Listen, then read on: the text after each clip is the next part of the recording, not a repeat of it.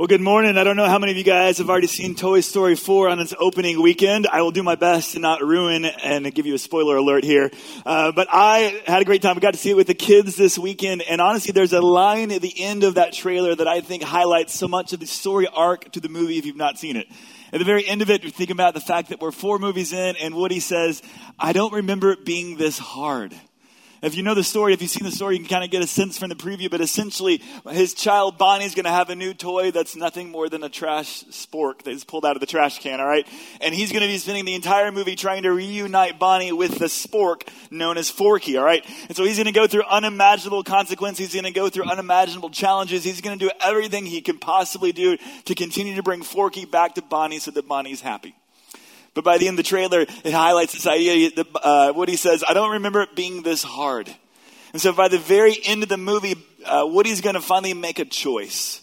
In the midst of the difficulty, in the midst of a chase that seems to have no finish line, because as we all recognize, Forky is just a piece of trash, right?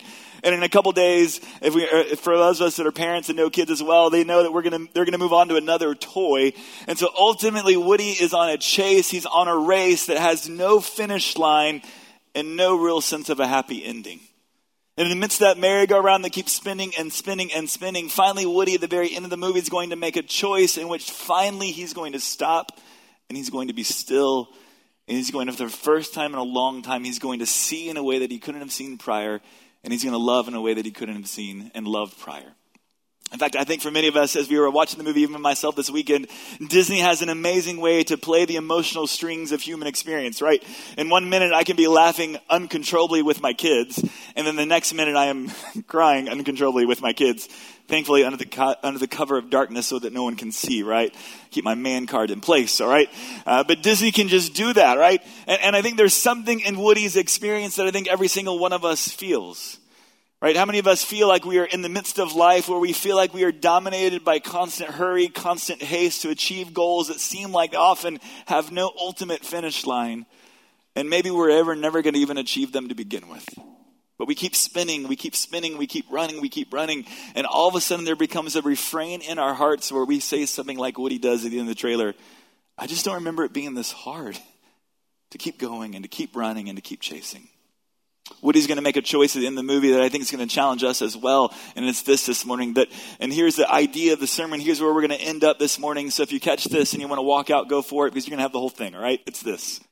Until you and I learn to stop and be still, we'll always lack the perspective to see well and we'll always lack the passion to love well. Until you and I learn to stop and be still in the midst of all the hurry and the haste of our lives, we will always lack the perspective to see well and we'll always lack the passion to love well. In fact, I want to take you guys to a passage this morning in Matthew chapter 11. If you have your Bibles open to Matthew chapter 11, and we're going to look at a passage that I think for many of us is exceedingly familiar. It's one that you could quote. It's one that would roll off your tongue. And yet what's ironic to me is it's a passage that's exceedingly familiar but I would argue that our experience is incredibly unfamiliar to what Jesus is going to talk about. In fact, in Matthew chapter 11, verses 28 to 30, notice what Jesus says to us. He's going to extend us a promise when he says this Come to me, all who are weary and heavy laden, and I will give you rest. Take my yoke upon you and learn from me, for I am gentle and humble in heart, and you will find rest for your souls, for my yoke is easy and my burden is light. Here in Matthew 11, chapter, uh, chapter 11, verses 28 to 30, Jesus extends to us a promise. He invites us into an experience of rest that is utterly familiar as we hear it, but as we walk life out, it feels utterly unfamiliar to us. I think about the reality of life and I think about the invitation that Jesus offers us, and there's a dissonance about these two in our normal life experience. The question is why? Why is it that the reality of life feels so filled with hurry and haste and stress and anxiety, and yet the promise and the extension that is given in Matthew 11 is one of rest and ease and lightness? Why is there such dissonance between these? Between the reality of life and the promise and the extension of rest? Why is that? I think there's two ultimate reasons. One is one that we cannot control, and the other is one that we can control. For some of us, we may find ourselves right now in a valley circumstantially that we cannot control. That for anyone to describe this as not hard and not heavy is just completely missed the point. Even this week, there have been stories, even in our own community, of families that are facing unimaginable tragedies. That to say that their next few months, next few years won't be hard and heavy is to completely miss the reality of circumstances. For some of you, you've you just lost a loved one. For some of us, health is failing, whether that's mental or physical, and it's hard and it's heavy right now. Maybe it's even in your workplace where someone's quit and all of a sudden you've got two jobs, or maybe it's a project that's completely failed and it's been thrown on you, and you are grinding as the very basic nature of life right now. It's hard, it's heavy, it's difficult. And for someone to say that it's not is just to completely miss the reality of life right now in this season for some of us. And so, if that's you this morning, if you find yourself in a valley circumstantially that is just unimaginably difficult and heavy, then I'm, my prayer and my hope this morning as we talk about rest is that you don't feel at all a sense of guilt, feeling like I'm having a hard time finding that kind of experience where I'm living. But I think for most of us, in the midst of what is normal challenges of life and normal pace and phases of life, there's still something that we can control that I think is what creates the dissonance with what Jesus is promising and with what we're experiencing. I think we have a problem experiencing rest because we don't know what rest looks like. We don't know how to even pursue rest. And we've got a series of major obstacles to us that don't even allow us to pursue and experience and step towards rest. So, what I want to do with our time this morning as we jump off from Matthew chapter 11 is just simply ask the question why is it we so struggle with rest? Finding rest, experiencing rest. Do we even understand what it looks like? And how do we build it into our lives? And how do we begin to recalibrate and reshape our own rhythms of work and rest? Because maybe we're a lot like Woody, just saying, man, this just feels a lot harder than it used to. Really, for us, as we begin to think about what rest is, before I think we can look at what rest is, I think the first thing we've got to do is wrestle with the fact that we struggle to rest. That there are a series of obstacles that prevent us from resting. And this morning, as we kind of jump off from Matthew 11, I, am going to highlight a book that I think for me was probably one of the most impactful on this idea of rest. If you want a summer read, I would highly encourage you to pick up Mark Buchanan's The Rest of God, Restoring Soul by Restoring Sabbath that he's going to hit some themes that I'm going to try to unpack in our morning and our time together that I think are phenomenal and to our culture and to many of us is going to come right in the midst of our heart and it's going to tweak it and it's going to challenge it and it's going to help us to understand what rest looks like. It's going to help address the obstacles to our rest. It's going to help us begin to think about how we actually do it as well. Few topics, few books that I think hit it as well. And so if you want a summer read, it's a great one. I'm going to try to give you a lot of the ideas from this morning. I'm going to quote from it a lot this morning. But I think ultimately, as we think about rest, why don't we rest? I think we have a distorted view of rest. Mark Buchanan puts it this way. He says this, that in a culture where busyness is a fetish and stillness is laziness, we think of rest as sloth. That we have a view as we think about rest in which is something like laziness or something like the sin of sloth, that we have a really hard time feeling good about rest or feeling okay about pursuing it. I love this passage in Mark chapter 2 as we find it out and hear about Sabbath when uh, we find this from the Gospel of Mark. The Sabbath was made for man and not man for the Sabbath. So the Son of Man is Lord even of the Sabbath. The idea I want you to grab from Mark chapter 2 here, this real quick passage about rest, is this that Sabbath was given as a gift from God to us. That it was given as a gift. And so we have this view of rest that often feels un, or feels anxious or guilty about experiencing it. And yet we were designed to need rest. That we were designed to have a rhythm of work and rest that we often don't maintain because we have such a distorted view that we see rest as something that is akin to laziness or sloth. Even put this way, I like this. It's not just that we have a distorted view, but I think we have a distorted value of rest. Uh, that for many of us, I think, honestly, as we think about rest, we, we think about busyness as if it's a badge that we want to wear on ourselves to show that we have value and that we have worth. And we frankly want to outcompete one another as to how busy we are, as if it makes us more important. You have no idea how many emails I got today. You have no idea that I have not five minutes in my schedule to even have a spontaneous meeting, as if that makes us more important and more valuable. And so we loft busyness up as if it's a badge of our worth, of our value to everyone else in life. So all of a sudden we see this idea of rest as a gift that we feel this competing value that busyness makes us valuable. And so we have this tension in our lives. And the issue is this, that when we don't rest, when we pursue busyness at all cost, as if it's a badge and as if it's a marker of our value, there are unimaginable consequences that we ultimately face. The first is this, that ultimately when we uh, are unable to stop and be still, we actually lose time. For many of us, we feel uh, pretty prideful that we can manage time with the best of them, but there is something for some of us in the midst of the way that we manage time, always trying to maximize time, that we actually end up losing it. I love this quote from Buchanan. He says this that all that hurry has gotten me no farther ahead. It's actually set me back. It's diminished me. My efforts to gain time have only lost it uses the analogy as well that sometimes we manage time and we hold it so tightly that it's like a delicate flower in our hand that we've managed so tightly that we've just crushed it.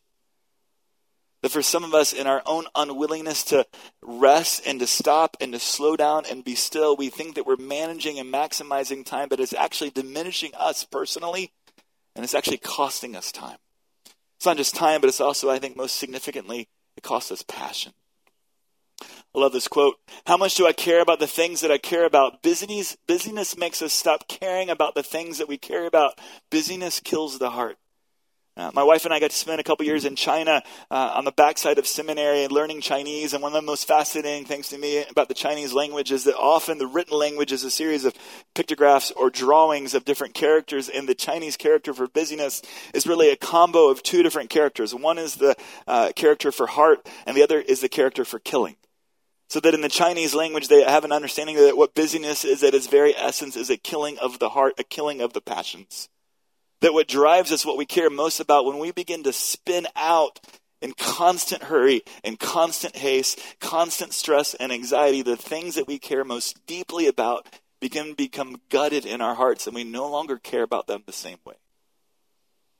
That in the midst of our inability to stop and to slow down, our very hearts are gutted out from the inside, and we no longer care as deeply about the things that matter most to us. It just guts us from the inside.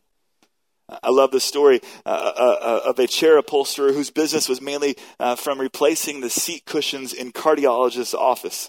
So patients would come in, they would sit in these seats, and they would wear the front edge of the seat out. And so the quote is this: that apparently heart patients are so impatient that even while listening to their doctor's life-threatening diagnosis or life-saving prescription, they sit taut and restless, poised to flee, uh, chafing at the delay. At the edge of their seats, the very reason their hearts are so sick is written in that threadbare upholstery. Can you imagine? In a cardiologist's office, the patients are so having such significant heart issues that they cannot even sit still in the chair itself, and so it's just rubbing the upholstery raw week after week, patient after patient. That it puts us in such a spin cycle that our hearts are just frantic and we cannot see and we can't even love well anymore. A lot of our women were on a women's retreat this past spring in which the speaker talked about the fact that busyness or hurry kills love. That it guts our ability to care deeply for people, it guts our ability to love the things that we love most. Not to mention the things that we struggle to love at all, right? That busyness puts us in a spin cycle, it puts us on a merry-go-round, that we lose perspective to see well, and we lose passion to love well. But it's not just a personal cons- cons- consequence that we bear, it's also a spiritual one as well. I love this quote. We, lo- we lose perspective. The worst hallucination busyness conjures is the conviction that I am God. All depends on me. How will the right things happen at the right time if I'm not pushing, if I'm not pulling, if I'm not watching, and if I'm not wrestling?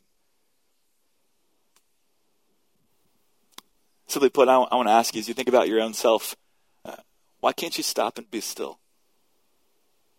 for you personally, why is it so hard to stop? Why is there such momentum toward activity? Why is there such momentum from our anxiety that moves and pushes and pushes? No matter the fact that the work is never done, it's never over, it keeps coming back. Why do we struggle to stop? Why do we struggle to be still and to listen? What is it for you? I think for me, that last quote really hits me. If I'm not watching, if I'm not pushing, then how is something going to get done? As if the fact that when I go to sleep, as if God's not still working, as if when I take a break and I take a rest, as if God's not still working and moving the very things that He wants done. My inability to stop is frankly an assault on the sovereignty of God. Your sense of indispensability is a direct assault on the sovereignty of God. Say that again your personal sense of self indispensability is a direct assault on the sovereignty of God. But we can stop and we can be still because God will continue to push his kingdom forward and he doesn't need us going all the time, nonstop. We have the freedom, we have the space, we have the ability to stop because he is God, not us. And he can continue that which he desires even when we choose to stop and we choose to be still and we choose to get off the merry-go-round. Second, this uh, for you as you think about your life, what cost are you paying in your own hurry and in your own haste? when you can't stop, when you can't be still, if you were to look back at the spring semester, if you look back so far at summer, where is it you're honestly paying a toll and a consequence? Is it mental health? Is it your physical health? Is it relationally? The very people that you hold most dear in your life that they're just not even seeing you. Or maybe you're there, but your heart's not there, your mind's not there, you're not loving what you love most. Because hurry and haste has you on a spin cycle where you can't see anymore and you can't love anymore. Our inability to stop and be still is deadly to our lives and our hearts and our time and our relationships. We've got to learn to stop and be still. But if we were to stop and be still, then what does it actually mean to rest? I, I think a lot of us have a sense of what rest is, but I think we really miss it. I think we're really confused of what rest really looks like and what it really is. I want you to flip, uh, keep your finger here in Matthew, but I want you to flip back to Exodus chapter 20. Exodus chapter 20, verse 8, where we get the command to Sabbath. There's several interesting things in this passage. Exodus chapter 20, verse 8. Notice uh, what we find. Exodus 20, verse 8. Remember the Sabbath day to keep it holy. Six days you shall labor and do all your work, but for the seventh day is the Sabbath of the Lord your God. And in it you shall not do any work, you or your son or your daughter, your male or your female servant, or your cattle, or your sojourner who stays with you. For in six days the Lord made the heavens and the earth, the sea and all that is in them, and rested on the seventh day. The Lord blessed the Sabbath day and he made it holy. We have many of the commandments that move from the Old Testament into the New Testament. As we get in the New Testament, I think there is still this idea of Sabbath and still this principle of work and rest, this rhythm between work and rest. So we get to the New Testament, we're not mandated or commanded to practice Sabbath on a certain day of the week, that we have freedom as to how we go about it.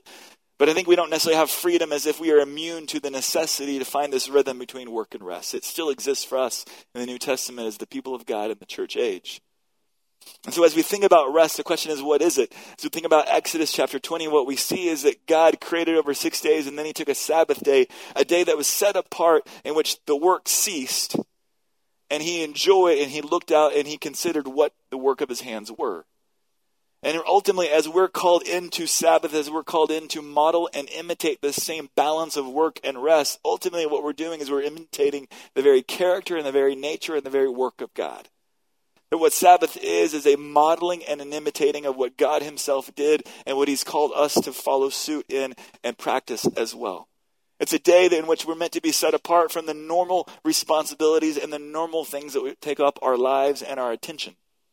In fact, though, I think for many of us, as we think about rest, as we practice rest, as we pursue rest, I think it's a kind of engagement and it's a kind of disengagement. What Sabbath is meant to be is a disengagement from certain things and a renewed engagement in other things, but typically what we engage in and what we disengage in or what we're supposed to be doing, we've flip flopped. That often why we don't know how to rest is that we don't know what rest looks like. We don't experience rest is because we've engaged in the wrong things and we've disengaged in the wrong things. Particularly, I, I want to highlight for you, I think what is the difference between rest, it's not the same as leisure and amusement. Uh, I love this quote in which uh, Buchanan says, one of the largest obstacles to true Sabbath keeping is leisure. Leisure is what Sabbath becomes when we no longer know how to sanctify time.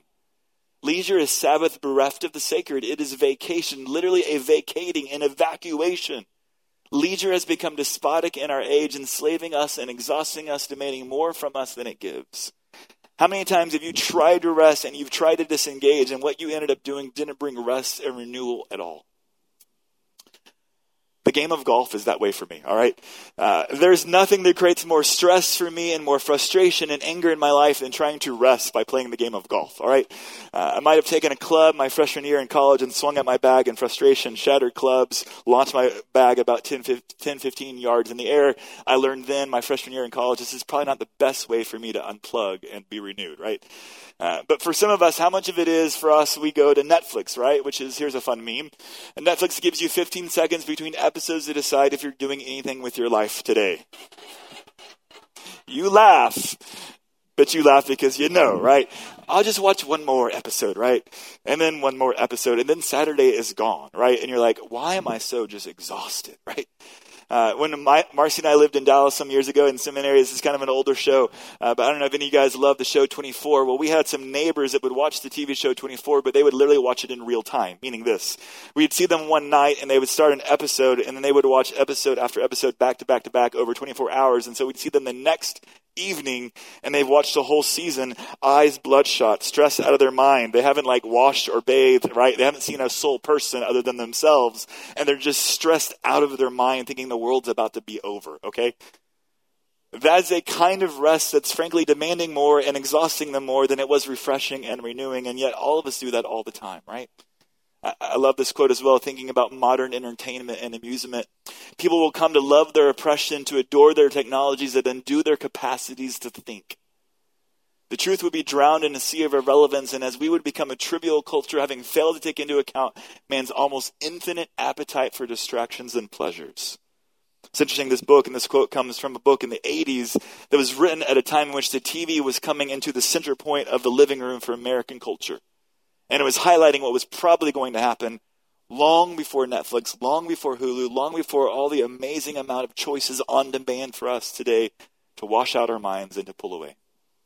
It's interesting the word amuse or muse literally means to think or ponder. So so to amuse is literally to not think and not ponder, right? Much of amusement and much of entertainment is an ability for us to shut off our minds and to not have to think and to not have to engage, but to disengage entirely. And I say that not at all to hit you as if you shouldn't be watching something this afternoon, so I probably will as well, right? But there's a, a rhythm and a, and a balance and a calibration of how much we kind of rest, let ourselves disengage, but also try to find a balance in which we also engage. That what Sabbath is, is a disengagement from work, but an engagement in something else that causes us to think and to pay attention to what we don't see when we're in constant hurry and constant haste, spinning and spinning when we cannot see. Sabbath is a stop order from all of that so that we can actually stop and have perspective to see who God is, what God's calling us to, and have perspective on life. Here's a great quote as to what Sabbath was intended to be. Sabbath imparts the rest of God, actual physical, mental, spiritual rest, but also the things of God's nature and presence that we miss in our busyness. This is where we engage. Sabbath is a day set aside for feasting and resting and worship and play. It is a gift from God. It is also an attitude, a perspective, an orientation of the heart when the world around us is unrestful and it's swirling. The Sabbath is a kind of engagement, seeing who God is and the ability to stop in Him, not away from Him, to be reminded as to who He is, reminded of how He's created the world, remind us of who we are as well. That apart from our ability to stop and be still, we'll never have the perspective to see who God is and what He's called us to be and to do, and we'll never have the ability to also have passion to love that which He's called us to love unless we learn to stop and be still and to stop this spin cycle that continues to disorient us and confuse us. So, if you want to have a better sense of what it looks like to rest, what rest is intended to be, then how do we actually pursue it? How do we begin to actually change some of the rhythms in our life so that we actually have an opportunity and shot at pursuing rest when there's so much inertia and there's so much momentum for us to not stop? I'm going to give you guys five quick tips as to I think how we begin to build rest into our lives and practically what do we do today what do we do tomorrow? What do we do this week? What do we do this summer to begin to recalibrate our own senses of this rhythm of work and rest? Here's the first idea. The first is this it's simple stop. that you and I have to at times schedule unscheduled time in our lives. That you and I actually have to reserve on a calendar that some moments that we're going to put our devices away. Maybe we're going to even step out of relationships and we're just going to stop. Computer, phone, work away, and we're going to just listen and be still. This is a uh, lost art in today's culture that is constantly noisy, constantly loud, constantly bombarded with messages and devices that are always wanting your attention over and over and over again. That we've lost the ability to stop. We've lost the ability to be still. We've lost the ability to be quiet. So, one of the first things that we have to learn to do in order to rebuild and recalibrate some rhythm of work and rest is that we have to find and fight the inertia and to schedule some unscheduled time. Make an appointment for yourself, right? Build some time in the morning before your kids are up. And it's like a jailbreak in my house when they're up, right? The only time I'm going to have a chance to stop and be still is if I get up before them. It's the only chance I got. And so some of us is that we stop. The second thing I think for some of us is that we sleep. That, that you and I actually can trust that God is still at work even when we are sleeping. It's interesting, Jewish Sabbath started in the evening. It began at night because they recognize that physical rest sets up spiritual rest. I love this quote. Sleep is a position of vulnerability, defenselessness, of dependency. That we do well in under one of two conditions utter exhaustion or complete confidence, right? How many of us, as we fall asleep at night, it's because we've just hit the finish line with everything that we got and it's just utter exhaustion and I'm out? Uh, my wife and I used to laugh at, you know, kind of the whole idea of pillow talk. Well, there's some nights where we just hit the pillow and like it's, it's gone. Like there's, there's no conversation. We are just utterly exhausted. That's sometimes a sign and a marker that maybe this idea of rest and work is a little off rhythm because we hit the bed completely wiped out. Sometimes for us, it's a sign as we hit it that we're completely confident and we can relax into sleep knowing that someone could come and pummel us right, right in the middle of the night, right?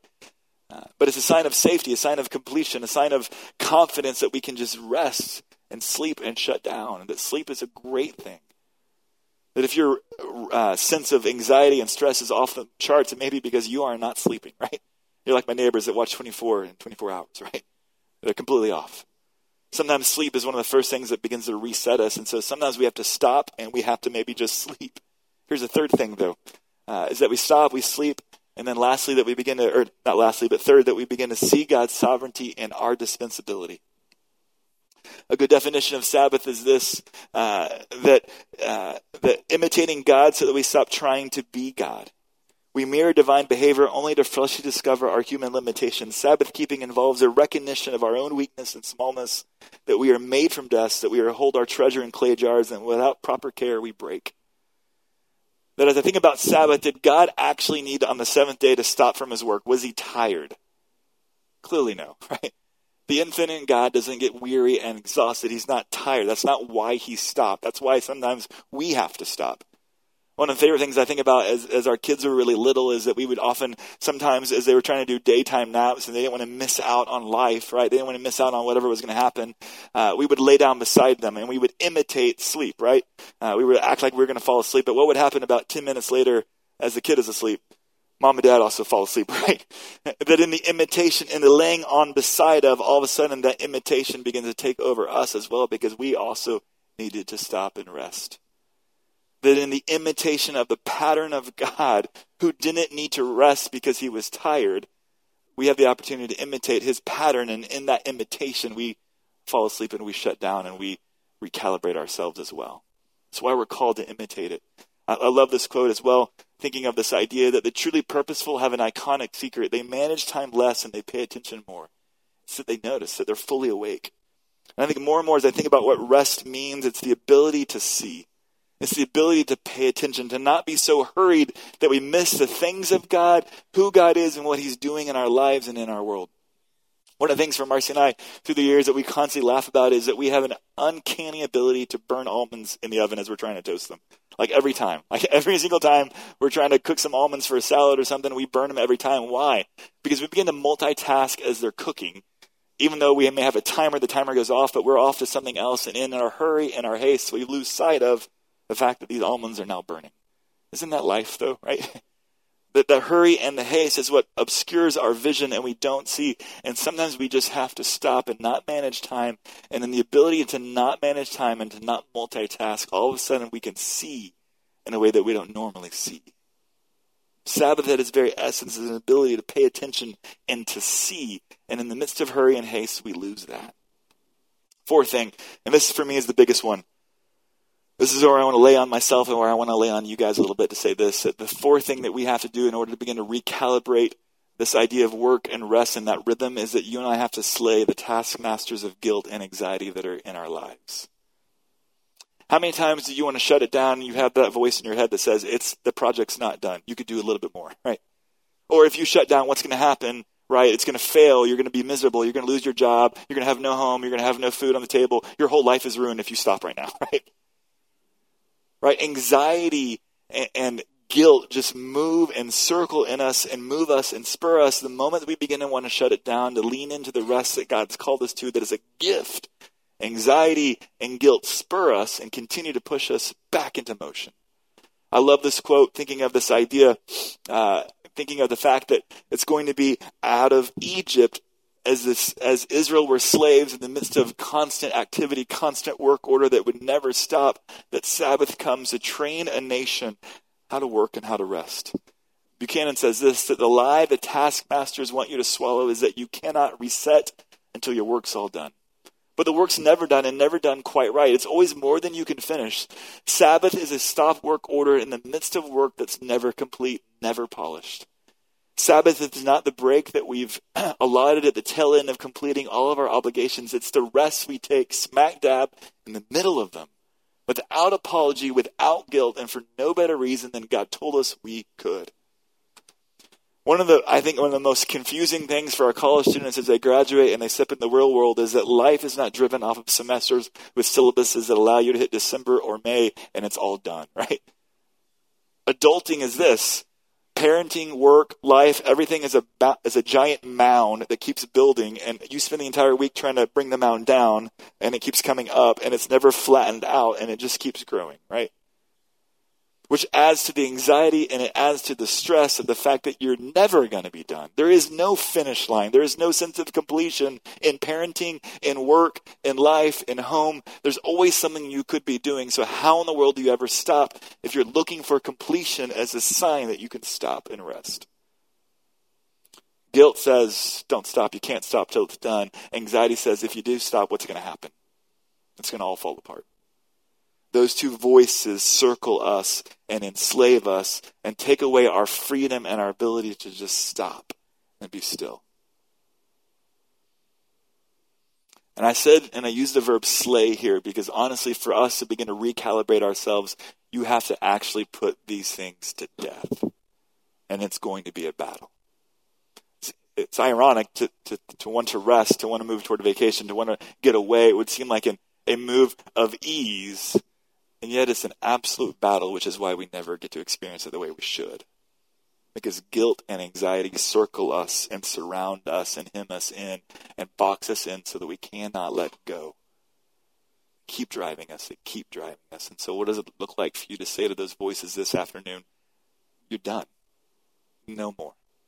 It's not true that I cannot rest when it's not done. It's not true that if I rest, it'll all fall apart. That is not true. Why?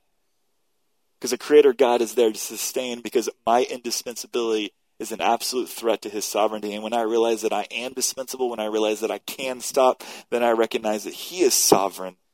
And I don't have to keep driving, I don't have to keep pushing. I can stop and I can be still. You have to take them out back and you have to beat them because they will continue to come back up on us. Fifth thing, last thing be strengthened. Play, laugh, love, and sing that Sabbath and rest is a gift of God. That God created over six days, He worked, and then the seventh day He looked out on what He made and He said it was good.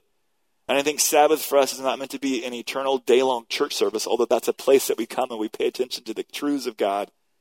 But even more so, it's meant to be a day in which we can get away and we can enjoy the work of our hands. We can enjoy the work of the Creator God in the creation itself. We can enjoy the relationships that He's put in our lives, that we can enjoy all the gifts that He's put in our lives, and we can enjoy them with a recognition that they're from Him. That they remind us of His goodness, that they restore our soul, and that we don't have to feel guilty to stop and enjoy what He's put in our lives, to engage that which we love most and those that we love most and Him who we love most as well. That our rest isn't away from Him, but it's in Him and in all the provisions and all the blessings He's put in our life. And so, my challenge for us this morning as we wrap up is simple this What does it look like for you this week to stop, to be still, to not disengage away from the presence of God, but to engage and to rest in His presence, giving Him gratefulness for the gifts He's put in your life, for the relationships He's put in your life, for the blessings He's put in your life, that you can look out on it and say that it is good, that you can taste and enjoy and be renewed. Let me pray for us this morning. Father God, we give you great thanks. You're so utterly patient with us. I thank you that in the midst of the nation of Israel stepping out of Egypt, that out of slavery that you would put to death those taskmasters in the Red Sea. that you would drive them out for the all of eternity, Lord. And yet we bring them back and we resurrect them back into our hearts and our minds as guilt and anxiety drive us. I pray this morning that you would give us a fresh sense, a renewed sense that you've called us to rest, that you've given us to us as a gift. To see you, to commune with you, to enjoy that which you've placed in our lives, to be renewed and to be rested, irrespective of the fact that the work is never done. The responsibilities are never crossed off the list. The boxes are never checked. The emails are never responded to. There's always more. There's always more. So I pray, Lord, that you would give us the peace, the freedom to stop in the midst of that and to see you, to see what you're doing in our lives, to see the people you've put in our lives, Lord, that you'd give us the ability to not just see, but to love the things you've caused us to feel most deeply about. Activities that renew us, that thrive us, that uh, lift our spirits, that lift our souls, that are like food for us. Lord, I pray that you begin to allow us to move into that place and begin to explore what it would look like to recalibrate and to find a new rhythm in these tensions. Not that you got to be crazy uh, with a new step this week, Lord, but that we would begin to ease into it and begin to explore it slowly but surely, trusting you in it, hearing your voice that would be louder and louder, calling us and ushering us in to stop and to be still. Lord, I pray that even as we respond this morning in worship, Lord, that you would allow us to, to see you to hear your voice afresh. That you allow the hurry and the haste to stop and you allow us to get off the merry-go-round and to hear your voice, to behold your beauty, to recognize, Lord, that we need you desperately and there's no other place that we find rest than in your presence and in your hands, Lord. Ask for these things this morning through your Son. By your Spirit, we pray. Amen.